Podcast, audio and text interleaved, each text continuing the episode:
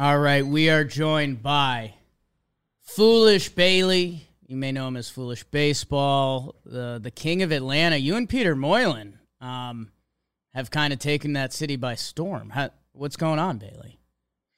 Yeah, I mean, when you look at it, we talk about the Mount Rushmore of people in Atlanta. It's probably like, you know, Andre 3000, Usher, Peter Moylan, and myself. I think that's just how I'd sum it up.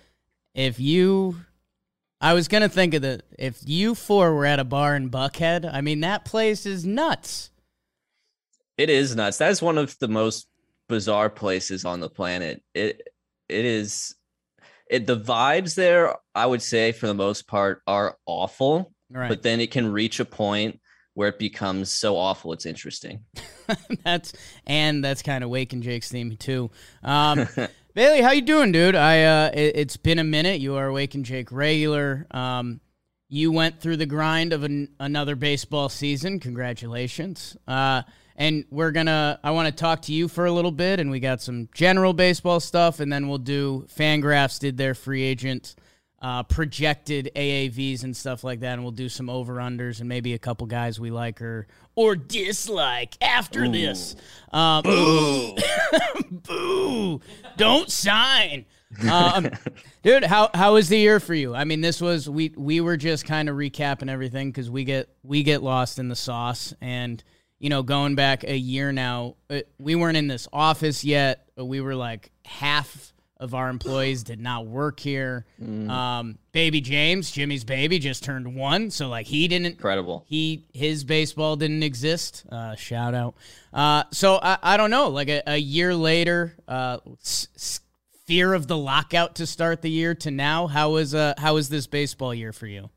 Yeah, I guess maybe we should start with the lockout because it was just we played 162 games this year, played a pretty normal playoff format. Like everything went really smoothly on that front, even though, you know, uh, around this time last year, we weren't sure about that at all. Um, yeah, it was it was a good year to be foolish baseball. I don't know how else to put it. I, am glad I'm foolish baseball and not someone else. And uh, even though uh, you know we got another you know pretty good season under our belts as content creators, I really feel like 2023 could be an even bigger year for us. I think some of those rule changes coming to MLB are going to uh, reintroduce a lot of fans to the game. I really think some of these things like pitch clock have a lot of potential. Yeah, you know, it's funny. I, I, I tweeted out last night that we were talking, and man, you know, the people love us. Um, and yeah, I did. I saw a couple people comment on the rules, and for me, that's one of those things that it comes up so intermittently during the season that I feel like I talk about it a ton. Uh, mm-hmm. But yeah, I, I don't know the the pitch clock. I, I'm interested to see how it actually looks. I, I think my generic baseball person take is the, you know, it's gonna be it's going to be good. I just hope that we're not in an eighth inning of a tight game and we're really thinking about stuff, and then we've got the over anxious ump that's that that takes it too far. Uh, mm-hmm. But that with the no shifts, man, uh, that I hope that's massive. I, I hope that has the impact that we're hoping, and I hope we don't. I hope I don't turn on a May baseball game next year and the Rays have like their right fielder playing a deep second base and their center fielder is behind him and there's nobody in left field. Uh, and as I say that, I'm pretty sure that's going to happen. But uh, yeah, I, I guess the the rule changes in general. What where are you at? Because I, I also got a good laugh. John Smoltz on one of the playoff broadcasts, they asked him, they said, John, what do you think about the upcoming changes? He goes, I love all of them. And that's all he had to say. So uh, if that is also your feedback, then perfect. That's incredible because I mean John Smoltz, that guy just does not stop talking if you watch the broadcast. So if he if he had a three word answer to a question, yeah. like that says a lot. Um, I love the pitch clock. I, I really think it's going to be a total game changer. I've I have almost nothing but positive things to say about it. Um, if you go to enough, you know, pitch clock baseball games, whether it's at spring training or minor leagues or college, you'll I think you'll probably come to the same conclusion. But uh shift, shift, I'm a little ambivalent. You know, okay. I my my fear is that okay, so who are we uh who are we protecting with bang the shift? And that's kind of like the lefty pull hitter, right? Yeah. That's sort of the archetype. This is uh, a Joey Gallo who's trying to basically you know, hit the ball over the infield, you know, for a home run. And I think maybe just by actually limiting slash banning the shift, however you want to put it, you may actually just be encouraging those types of players to double down, and it might not actually have the intended effect of uh, lowering the you know a three true outcome rate or like incentivizing a ball in play. So I'm I'm not really sure about the shift ban, but I also don't think it's going to make as much of a difference as people think either way. And then the big bases, that's that to me is like the wild card. Like if if that just revitalizes the run game, I think that would just be really incredible. Yeah, that would be that would be nuts. I, I for me, it's hard to it's hard to wrap my head around because what it's two two extra inches on each each base, so you're getting. I mean, I, you know you, me, and BBD all started smirking at each other. Yes. Um, if, if that's the difference in baseball, then like, uh, I don't know, like roll my eyes emoji, I guess, because if that's really the difference, yet there's so many bang bang plays and I don't know if you could get an extra two inches on your lead and you only have to go two inches further to the bag. Um, I, I, I think with that, with the shifts having more athletic defensive players, like I, I still remember, and this isn't a shot because we met this guy. He's super nice. Uh, Malibu Mike Moustakas. When he got mm. signed as the Cincinnati Reds second baseman, I think everyone was just kind of like, hold up like I, I think we we may have taken it a step too far. That hopefully we're getting more athletic defenders, which means more athletic base runners, which means just more action in general with that the the pitch clock.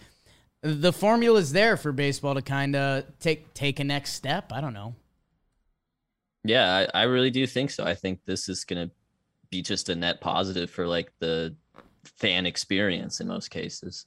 Where uh where are you at with your Braves? Uh, you are you are a Braves fan. They uh they hunted down the Mets. Braves country. Uh, you outcast Peter Moylan were feeling pretty good. Uh, and then uh, those Phillies got hot. Is it?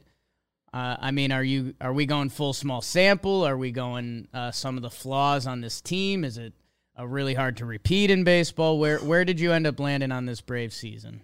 Yeah, I mean, I think for the most part, it's it's still inhaling the small sample copium. Um, and but I think really for me, what it comes down to is like, man, when you watch, and you know, it's been a while for you Yankees fans out there, but like when you watch your team win the World Series, when that's what you wanted like all your life, I do think it does kind of fundamentally alter the fan experience. And at least in like the next few years, you know, I I become a little you know, blase about like uh, their overall result. And I think what was good about this year is the Mets emerged as true contenders and for, you know, to be maybe a top team in the National League. And I think that gave both myself as a fan and the Braves something to really gun for. You know, they had to show, you know, who's big bro, little bro here. And Braves ended up winning the division. That was I thought that was great. I was uh, there for uh, what was the last game of the uh, series versus the Mets at the end of the year. It was great. Um, and then as far as just not winning the playoffs, I mean that that's kind of the status quo for me as as a Braves fan. They they get to the playoffs and then they lose. Uh, really happy for the Phils. I thought they made a great run at it, but am I heartbroken about what happened this season? No, because I think the World Series win last year kind of takes the sting out of it. They uh, uh, the fact they still hunted down the Mets like that, and that uh that that Sunday night game was the game you were at. The uh, yes, what was that? Bassett? Um, that was Bassett. I think Morton. Yes, yes. Uh, that was insane, and they um that organization, man, it it's unreal. Uh, and there's obviously a little bit of Yankee envy from the World Series, and just their youth. Uh, I I mean. Ronald Acuna Jr. turning into the old man on the block next to Michael Harris and Vaughn Grissom. Like it's it's just nuts what they're doing and what's coming out of there. Do you do you have a Braves wish list for for this offseason yet?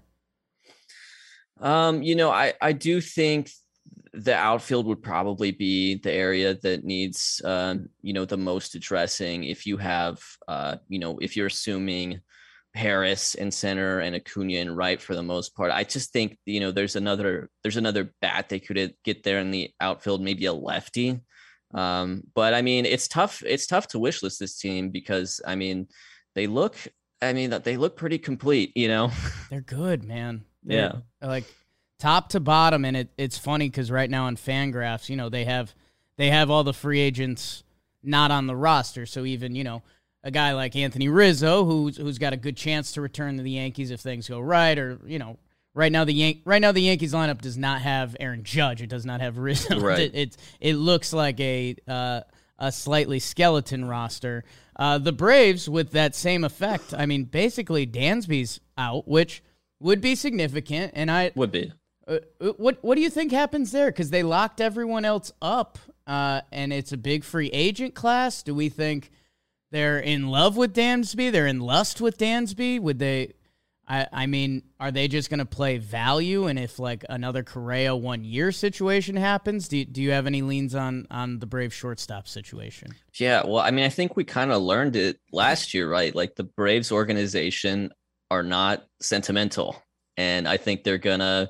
It's gonna be if they re-sign Dansby Swanson, it's purely gonna be a value proposition. It's not gonna be about oh, we're locking up you know, the hometown kid who, you know, honestly, since since Freeman's departure has become uh, one of the most prominent faces that people associate with the Braves. Um, but I I don't, and you know, I think for Dansby, there's probably a lot of like willingness to to want to re-sign with the Braves. I think he's made it pretty clear that that's you know that he'd like to stay in Atlanta, close to where he grew up, but uh, as far as how it's going to go down, like it would not surprise me at all if if you know the Braves just kind of lowballed him, and then we got into another sort of Freddie Freeman situation. Then he went elsewhere where he felt more valued monetarily, at least. And you know, the you've said yourself, but I mean, the emergence of Vaughn Grissom does at least give them somewhat of a backup plan at that position that they that they wouldn't have had or that you wouldn't have anticipated them having, you know, a year ago. And I mean, uh, a perk of being a Braves fan right now or an Astros fan or I you know Dodgers I was going to say Dodgers to an extent which is so obnoxious but you, you you have to trust like the front office at this point. Like you know right. how how much do we talk about you know Correa and and look where we ended up a year later? Like Pena's the most lovable dude in the world. Like him and Dusty Baker were this like anti poison pill to the Astros organization that are just like oh these are the coolest guys ever um, and now they have another 25 year old shortstop who won the Gold Glove, won World Series and CS MVP. Uh, yeah, I would even, uh, you know, I mean, Springer left, and then they went through like Myles Straw and Jose Siri, and then they landed on Chas McCormick just because that's they just develop good baseball players. They don't have to be superstars, but they're good baseball players. Right. You're you're talking about three starting AL center right. fielders to end the season. That two of them they were like, oh well, we can move on. Yeah, uh, I know it's crazy. They're uh, and and I think this will be a fun a fun question for you, Bailey, because we we stumbled into this on the live stream and then we did it on Talking Baseball a little bit. Um, the Astros, they are a, a wagon. They they have been six straight uh, ALCSs. Uh, just seems like everything they do organizationally is to another level. Uh, who do you think can be the next AL true challenger? And I, again, like it's it's an obnoxious question because the Phillies came out of the NL this year, and right. that the the 88 win White Sox could do that next year. But uh, who can actually kind of go toe to toe with Houston? Yeah, I, you know, I don't know if it'll be immediately next year, but in terms of the uh, the team that is on uh, the incline right now, I would probably have to say the Seattle Mariners are a team I would heavily consider for that. I really just think when you look at their farm system, they have a lot of guys who can contribute. You know, in these coming years that haven't even really made a big league impact yet. So it's it's just incredible to think. You know, they they did get swept by the Astros, but like all those games were close. Like yeah. you know, it was it was one of those. It reminded me a little bit of like the two. This is a weird pull. 2005 World Series, White Sox mm. uh, swept, but but all the games were extremely close, and so you could argue, well, that was actually a pretty close series if you have a few things go you know different ways. So I I really like where the Mariners are at. I I think guys like you know you don't you don't want to face prime George Kirby and Logan Gilbert in a short mm. series. You know that those guys are studs. You don't want to face Luis Castillo, who's now you know locked in for them. Like the the Mariners are a team that I would fear in the playoffs for the coming years for sure. Joe Crede picking it on the hot corner. Uh, for for those Bobby Jenks coming out of the bullpen. I did there there were a bunch of tweets and I part of me loves it, but it's it's Le Batard's thing. Uh, some people wanted us to do just read old baseball names, and I thought that would be like Ooh. a I thought that would be a good like baseball ASMR almost. Um, if we were just like with Damaso Marte mm. and just whispering, and I I just clicked on that 2005 World Series, but we can't take that. I, I think that's already been taken. Uh, I think that's the last two episodes we did with Bailey. Anyway. Yeah, kind of. Yeah, that's true. Uh, and, and we'll did, do it again. And we will, we will, do it again. And we'll uh we'll we'll have to sneak another draft another time on on on something good, but uh not for now. Uh I guess uh I, I guess kind of closing up on this last year um before we move on to kind of the Fangraphs uh, projected free agents and doing a little over under on that. Uh I, I guess what else what else from this season, whether it was a player or a uh, something you saw around baseball? I, I, guess when, as you look back on the 2022 season now, what's something that uh, kind of left left its mark on you? And I, am laughing now because someone broke the home run record this year, so maybe maybe we'll right. leave that out. Um, but but I guess you observing baseball the way you observe baseball. What um looking back now, what what do you see? I think I think we're seeing a little bit of a regression of some of the trends that we feared, you know, as the direction baseball was going. Um, this is the second year in a row we've seen an actual decrease in three true outcome baseball. You know, in the playoffs this year, it felt like starting pitcher as a role was important. Yeah. It's just not every game did not feel like a bullpen game. And so, uh, you know, if I had to give like a generic sort of umbrella takeaway, it's that maybe, uh, you know, if you thought baseball was trending a certain direction, whether you liked it or not, it's actually not as far gone as we thought it was maybe a couple years ago. Yeah, I, I think, and I, I was glad that you you countered it a little bit, but I the the shift, and I, I got to give Jimmy credit more so than me, but his whole thing was, you know, in baseball, everyone's always like, you know, the, the game adjusts and it, it comes back and you counterpunch. The shift, it, it wasn't countering. It, it guys were mm-hmm. trying to hit home runs, and, and the Rizzos or other kind of those lefty power hitters that when they rolled over through that right base hole that was a base hit for years, um, you know, uh, th- those guys' batting averages were down again, I'm throwing fake numbers out there, but 30 points. Like Anthony Rizzo shouldn't be a 227 guy. Uh, at this point in his career, he's probably, you know, a 250 type guy. Uh, and we'll see next year. But um, yeah, that, that was the only thing. And hey, maybe not having guys positioned up the middle will change it with that V. Maybe it won't affect mm-hmm. it at all. But that was the only counter because because you're right. I, I think everyone everyone realized that the Rays model a little bit only works for them uh, because they have so many pitchers. Like like uh, on a normal year, they're going through 15, 20 guys that yeah. they view outs, and let's get those outs. That these other organizations were, I think, burning out their pitching, and and when you get when you get those innings and you can limit them in your rotation, that makes your bullpen stronger, and and hopefully people see Houston as they set the bar you know, they they arguably had what seven starting pitchers. um, yeah, if they really needed it, and they almost had the. It's funny. I was going to say traditional, but it's traditional in the past 15 years. Like they had their three relievers. Like here's Abreu, Montero, Pressly. If we get to the end of the game with these guys, that's our formula. And oh yeah, uh, Ryne Stanek also had one of the best years we've seen a reliever have. And if we need him, we'll use him. Mm-hmm. Um, and and hopefully hopefully teams can kind of mimic that because they they also I say that like it's easy, uh, yeah. But they they clearly know what they're doing more uh, or better than every other organization. Man, it's insane. It's insane. Um, all right, Bailey, let's do a little uh, Fangraphs free agency as as we get here. Um, how much? Uh, full disclosure, uh, mm-hmm. this is kind of my first day fully diving into it. You know, for the year, you talk about who's going to be a free agent and, and the Dansbys and the Trey Turners and, and all of that. Um, but with it starting Thursday, which is crazy, a little lockout effect, feels like Houston literally just had their parade. Um, as we get into it, um, I don't know. Like, normally I feel like I have my takes written up and it's like, oh, that guy's going to be a great fit there. I'm kind of lost, man. Because uh, yeah. we, it's the second year we have a crazy shortstop free agent pool, which hadn't happened until last year, basically.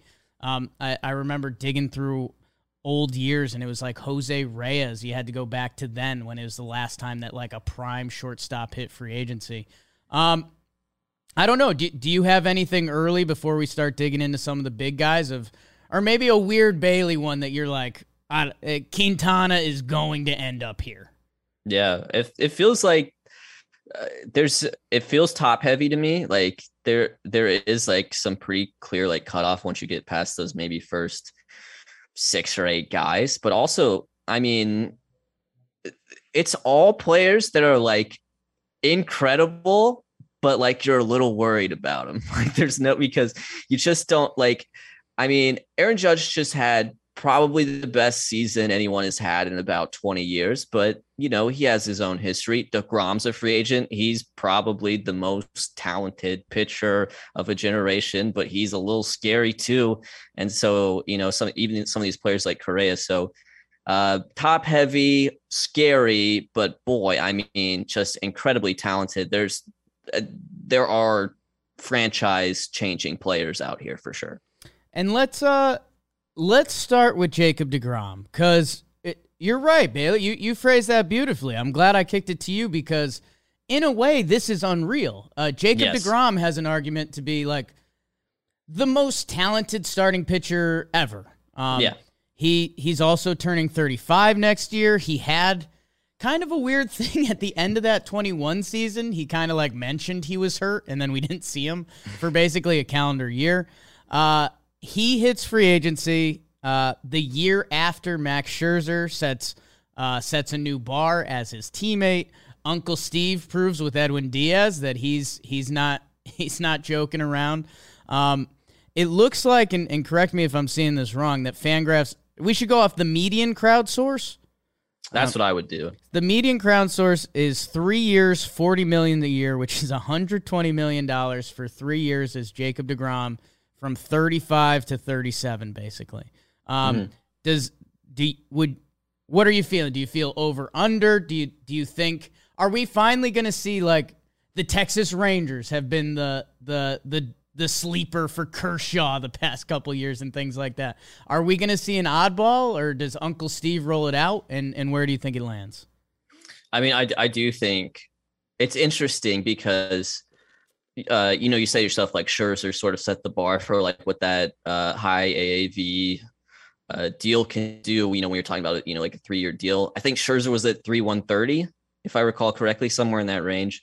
I would probably project DeGrom to beat that. I would put him 3 140, which would be insane to think about, but probably like, I guess that's 46 and, you know, 600,000 or 600, you know what I mean? Like yes. that AAV, 46 million AAV basically. Um, but yeah, as far as like where he's gonna go, I mean, it's interesting because when you when you're talking about that much money tied up in one player for every year, it really does sort of limit your possibilities. Like there's only so many clubs that be even willing to hand out a deal like that. So if it's if it's not the Mets, you know, it's the list is pretty short. So, you know, if I had to name a favorite for him, I would still probably go for the Mets versus the field. Yeah, I, I think that's a good way to look at it. And and you're right, and I'm interested to see where we land on these median crowd sources. I, I feel like median uh I, I don't know. For the top players, it still feels low. I, I remember looking at Fangraphs yeah. last year because you you have to put yourself in the in the seat of a front office because it's it's what you just said. Okay, do I get permission from my owner to even go for this? And that probably brings you to five teams. and then from there, if you're a GM and you have that permission and you've waited your whole life to become a general manager and a guy that is arguably the best starting pitcher is available, and whether you're playing out of the park baseball or whatever you're doing, you can add that guy. You mm-hmm. you can make whoever whoever's on your rotation, you can make them the two. Um, and that's the difference between 40 million a year or 42 5 million a year. uh, yeah, that that 120 for three feels low. And hell, if if you're Jacob Degrom, you probably in your head think you're Verlander. I have no idea where he's at with baseball if he wants to be in the grind till he's 45. But I don't know. If you're willing to give someone three years for 40, are you willing to give four years? Uh, I think so. Mm. Uh, and, and willing to get hurt there. So uh, I don't know. I, I feel like if three years 40 is the bar, I think the AAV is either over that or I think it would be like four years for 40. And, and Sure. a, a team like Texas would say, hey, if uh, I don't think Texas is going to do it. I, I, I don't think Uncle Steve is ready to get beat yet Mhm. um, especially for this guy. Uh, but yeah, I, I think both of those both of those feel low. Um, speaking of, uh, you mentioned the big fella, BBD's Aaron Judge, uh, the best. How about this, Bailey? You're you're in the numbers. Is this is best off season or best season ever? Like, how do you how do you truly encompass it between the what relievers doing nowadays and comparing it to Ted Williams and Babe Ruth, like uh, steroids era? Uh, do you have to do you have to take a stance on it, or can you just clap and say like, "Good job, big big fella"? There there is an era that I think we're talking about where we can say Judge had the best season, but the era is what I would call the post Barry Bonds era. Yeah, um, because no one's touching 2001, 2004. But once you get past that, and so, you know, we're going to 2023 now. So, like I said, almost 20 years. This is the best individual season a player has had since Barry Bonds. and now we're gonna we're gonna deep dive into Ted Williams and Ruth. No, uh, that'll that'll be another day. Uh, Aaron Judge he turned down uh, 217 for seven, 217 for a eight, 13, and then because there's like plus the one year. right? Because they were adding it on. 30. He is going to twist the knife as hard as he can. Um, they have the median crowdsource here as eight for thirty-seven five, which comes out to three hundred mil. Um, for me, and and maybe I'm, I was gonna say I'm too close to the situation. I've said hi to his wife twice. I'm a Yankees fan. Wow. Um, biased. So yeah, I I can't. This is like college game day when the someone's calling the game. I can't. I wish I could say, but I'm too close to it. Um, three hundred million in my head has been the minimum for a while. Uh, basically since he turned it down, and even before he had this season, I think when you turn down two hundred seventeen, maybe if he had a a solid year, maybe you're looking at a 250 just so you can, you know, I beat it and I beat it significantly. He had the best season ever, right. arguably. Um, so that 300 million number feels low to me and and maybe maybe what gets attacked there is years, but Aaron Judge is going to be turning 31. Um, and uh, again, where I probably am too close to this, and this sounds like, you know, WFAN radio time, but if they don't sign Aaron Judge, they're not the Yankees anymore. He's the No, best true. player. He's a free Yeah. agent. So with that, I'll give it to you. Well, it's interesting because I'm not sure.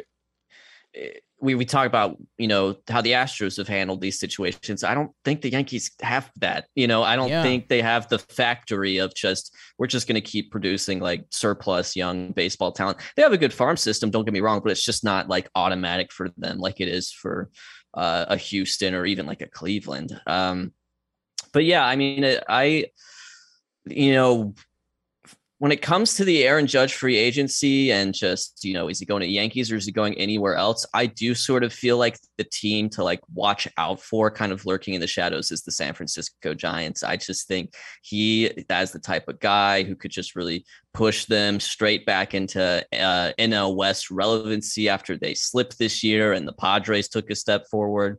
So, um, you know, I think I think if we're if it's not, you know, the New York teams, then I think out west in San Francisco is an interesting option. Yeah, it's uh, it's scary. It's it's every Yankee fan has run through it a hundred times now, but uh, I I think the Mets are going to be real rumors. Uh, whether where that gets to, because I just know if I was if I was a billionaire like Steve Cohen, Yeah. and I got the Mets in in New York, and we've traditionally been a little brother of sorts. Um, the way to erase all of that. Like, I mean, that's literally like Thanos snap, man.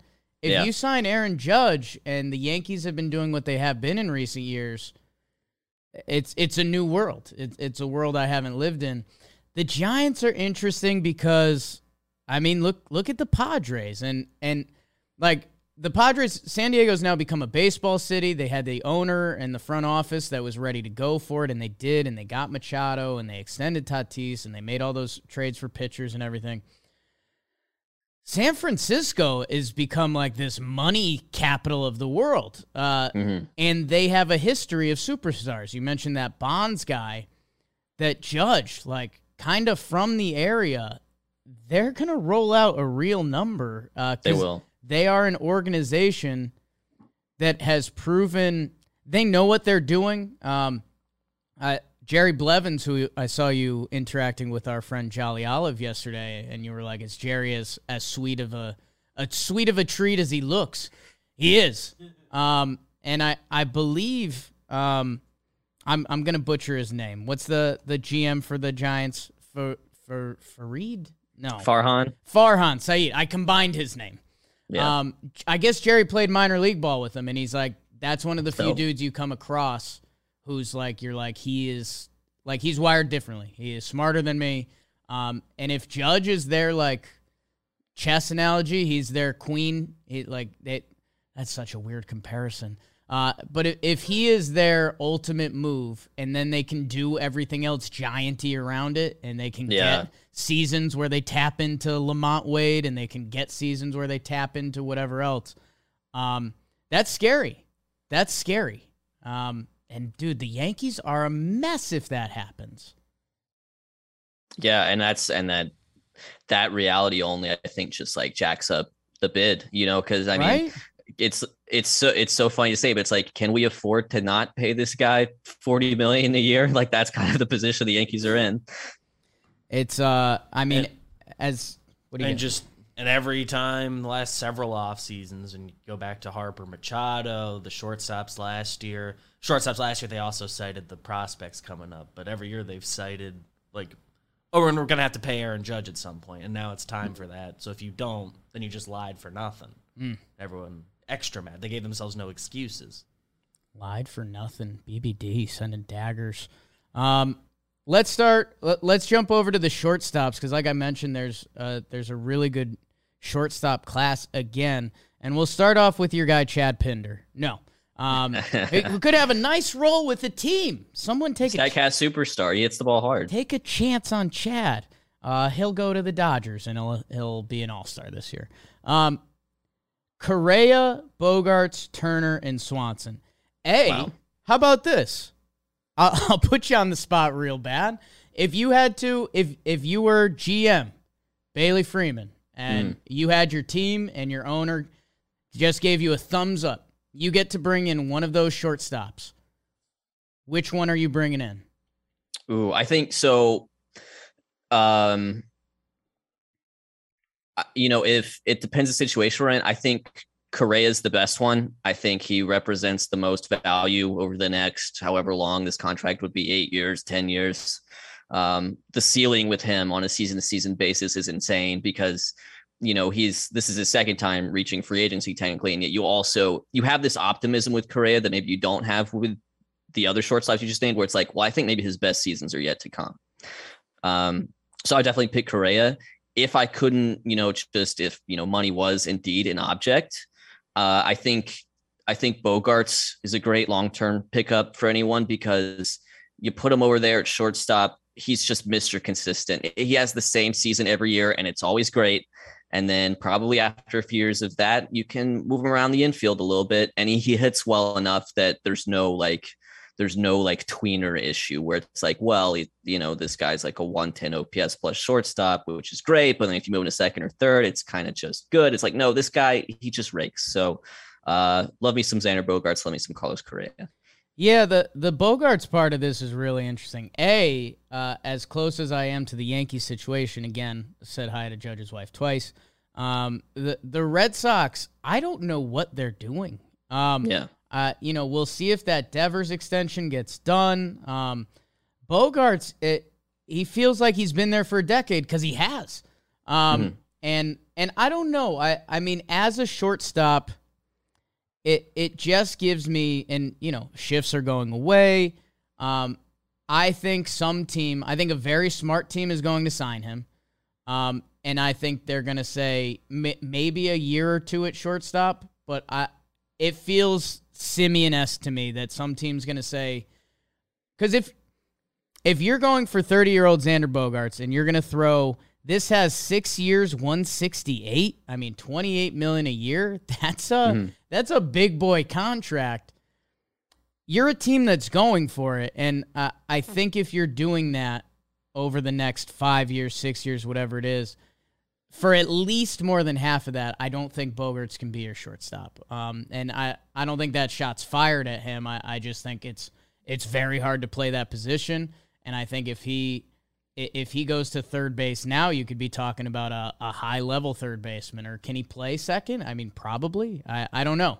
Um, but yeah, he's he's a guy that I just have no idea. Um, because Boston should bring him back. He's been so so good for them.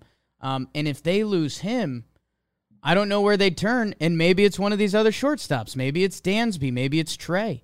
Um, where do you think Trea Turner ends up? The the or excuse me, Fangraphs currently has his medium at seven for two ten.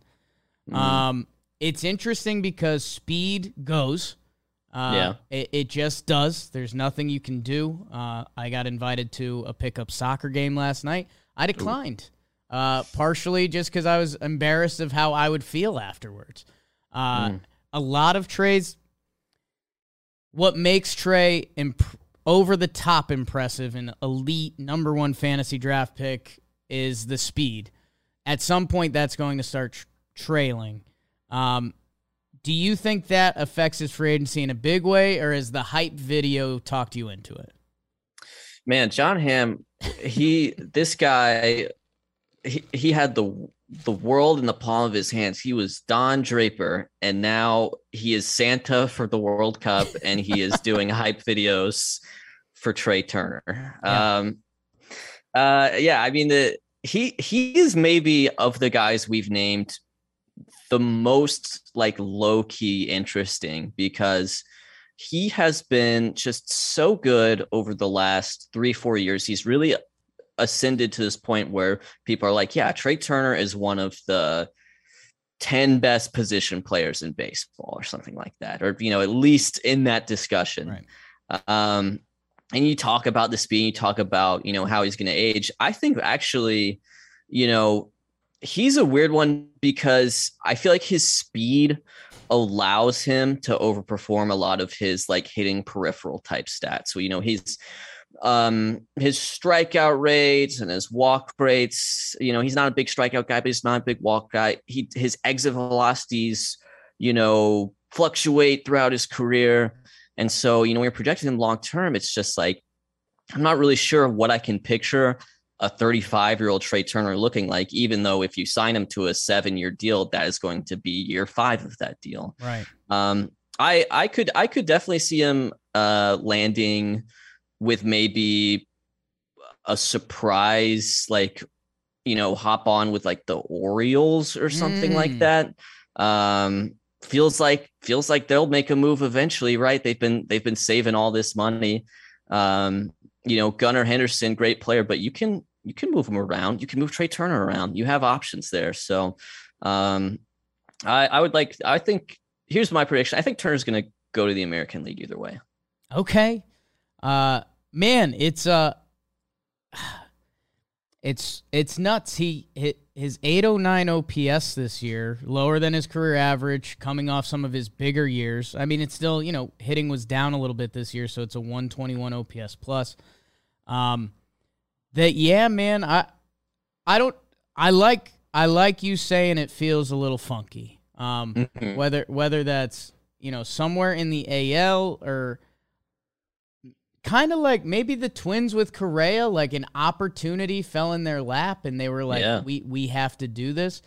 The Orioles would be some sicko stuff because that Mariners question I asked you before, uh, which I think Mariners is the right answer. Who can compete with the the Astros? someone throughout the Orioles, and it's not nuts. If we're talking two, No. if, if no one can touch the Astros next year, which, you know, again, baseball playoffs, something will happen, and it's almost near impossible to do that, although they've been to the CS six straight years. If the Orioles start pushing chips in with some of their young guys, uh, and I don't know if it's Trea Turner, I would feel awful for him looking at that left field. Like, uh, you know, we, we talked about 33 year old Trea Turner trying to pull balls to left field. That's that's a nightmare. Um, for what he does and what the stat page says he does. And we talked about Bogaerts. Is he going to move to third or, or second? Is he willing to do that? Like he's been a star shortstop.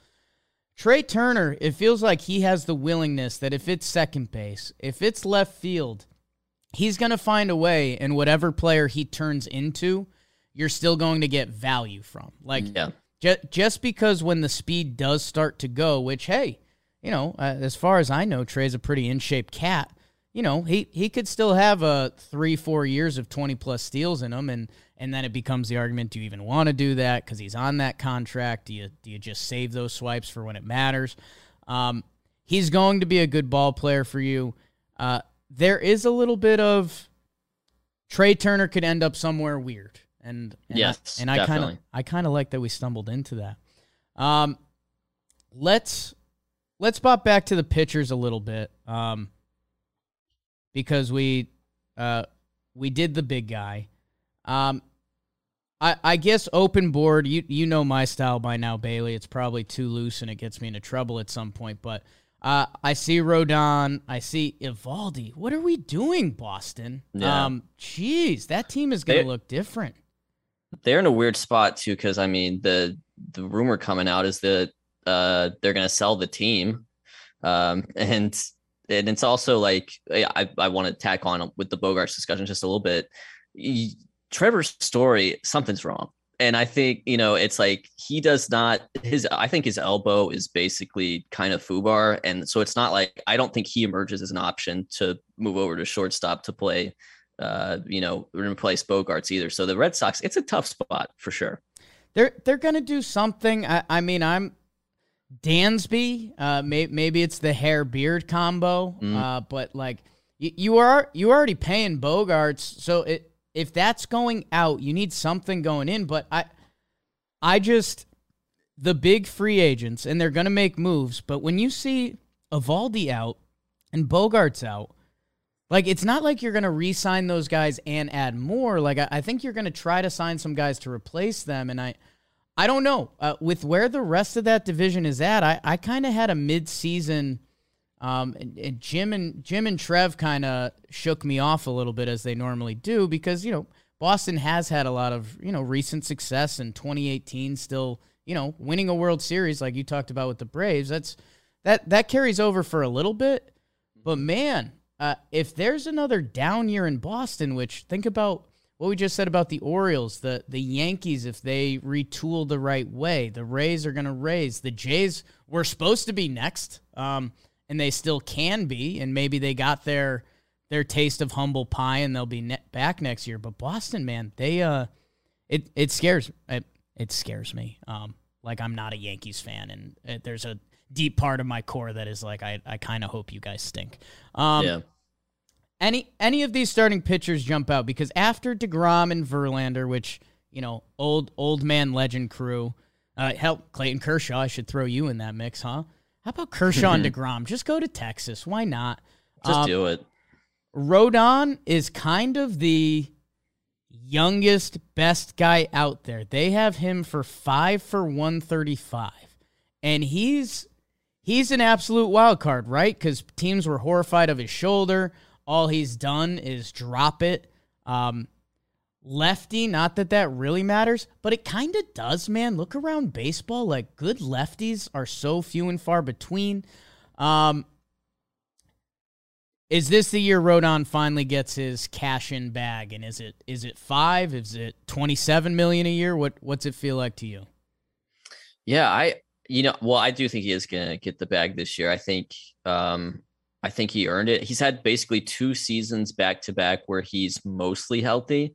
And as good as he was, this year in 2022, and from like a pure like run prevention standpoint, like his peripherals over these last two seasons just scream elite, like yeah. front line, like this is your guy, you know, game one starter in a postseason series. Like he he has been insane. Um I have I have a weird pick for him as far as where he's going to land. Love it. Um, and it's and I would say it's only weird in the sense that it it he does not fit in with this rotation whatsoever, and that would be the St. Louis Cardinals. Okay. Um, I I think the Cardinals, if you just look at you know what happened to them, you know versus the Phillies, they got into a short season series versus a team with a bunch of maniacs on them, and they said, "Hey, hold on a second, uh, we have like." you know, a bunch of like finesse, like Jordan Montgomery types, and we have to face Aaron Nola and Zack Wheeler back to back. And it's like, even though we have two of the three MVP finalists in the National League, this doesn't look good for us. And I think that's kind of what, and I think they just need, I think they just need that guy. You know, Jack Flaherty, I, I love the guy.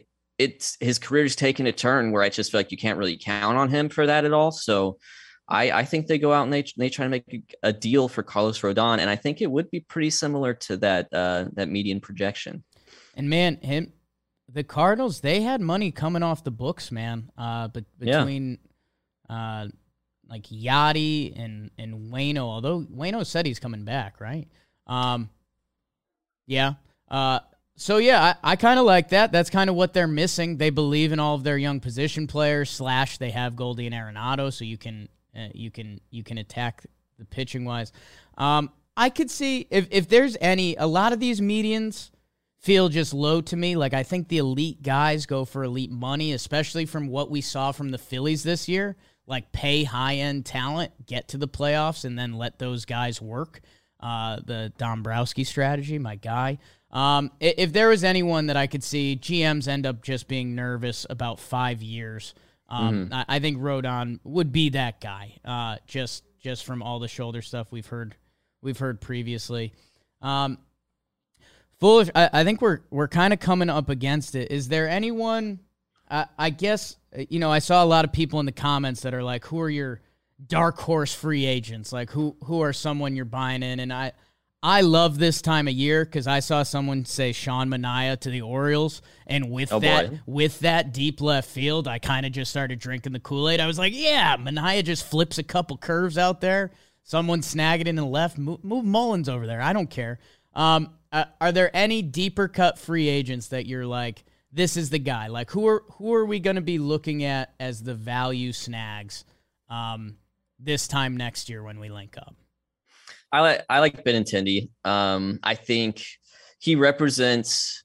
You know, th- there are guys out there that you can sign to a one or two year deal and they'll give you a great one or two years and then they'll go and get paid what they're actually worth and you know you'll just have them for a year or two where they're undervalued Benintendi to me represents the opportunity to sign a guy for four or five years at a relatively low AAV and get like a really productive player um, so I, I really like Benintendi I think he showed a lot with his uh, plate discipline last year that tells me that he can be just like a good, you know, top of the order leadoff type guy uh, if he gets the right fit.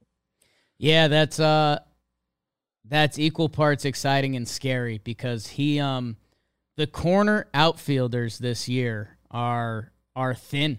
Um, yeah, and and my Yankees need a corner outfield. He's technically coming from there. Uh, uh, although you know he obviously got hurt down the stretch, but yeah, I man, I, I don't think he's got a lot of competitors. I mean, a, a Mitch Haniger, where is Michael Conforto at?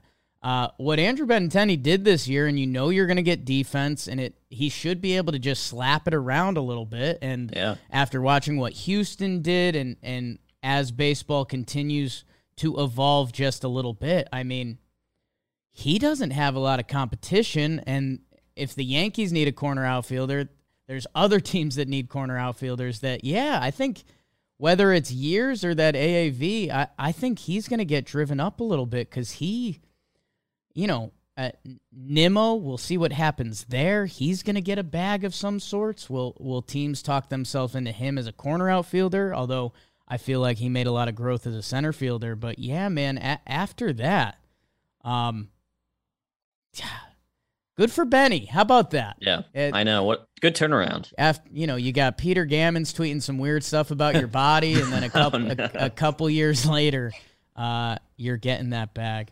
Um, Bailey, it was awesome catching up with you, man. Um, a- anything you need to tell the people? I what, what's your favorite video you made this year? Let's uh let's get emotional quick. Yeah, I loved I loved the uh you know the video I made about umpires. I think, you know, I I think I gave people a lot to think about. And uh yeah, shout outs to Pat Hoberg, perfect game of the World Series. Yeah, I know a Jim. I, I don't know if he he posted it yet, but he's uh his brain has been spinning on umpires recently because I, I think he was not to give too much away. He was looking up the umpire that had to make the least amount of decisions this year, and I, I think there was a game where there was only like there was. I think after swings and misses and like non-competitive pitches or pitches Balls right in down the middle, balls in play. I think there was like 25 pitches that were like shadow zoning. Uh, and Jimmy's like, that, you don't have to do anything.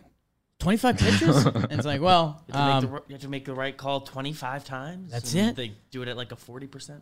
um, well, I'm uh, I'm happy that you're through another year, uh, Bailey, and I, I, you know, obviously love that we, uh, in in this new age of baseball, that Jomboy Media and, and you, we we uh, we're we're connected through it all in in some sick way. So, um, keep cranking, man. I'm excited. I think we're gonna see you at winter meetings. Uh, a little spoil- Yes. little teaser for that. Uh, go watch Bailey stuff, uh, Foolish Baseball or Foolish Bailey. Um, his secondary channel, as he likes to list it. Um, and one day we will make another UPA video out of the park baseball, and we won't release it to the world. Right. Yeah, we will we will keep it to ourselves. For personal use. And I kinda, Personal use only. I kind of lost in that video. Um, all right. Uh, thank you, Bailey. We will. Uh, we'll talk to you soon. All right, thank you.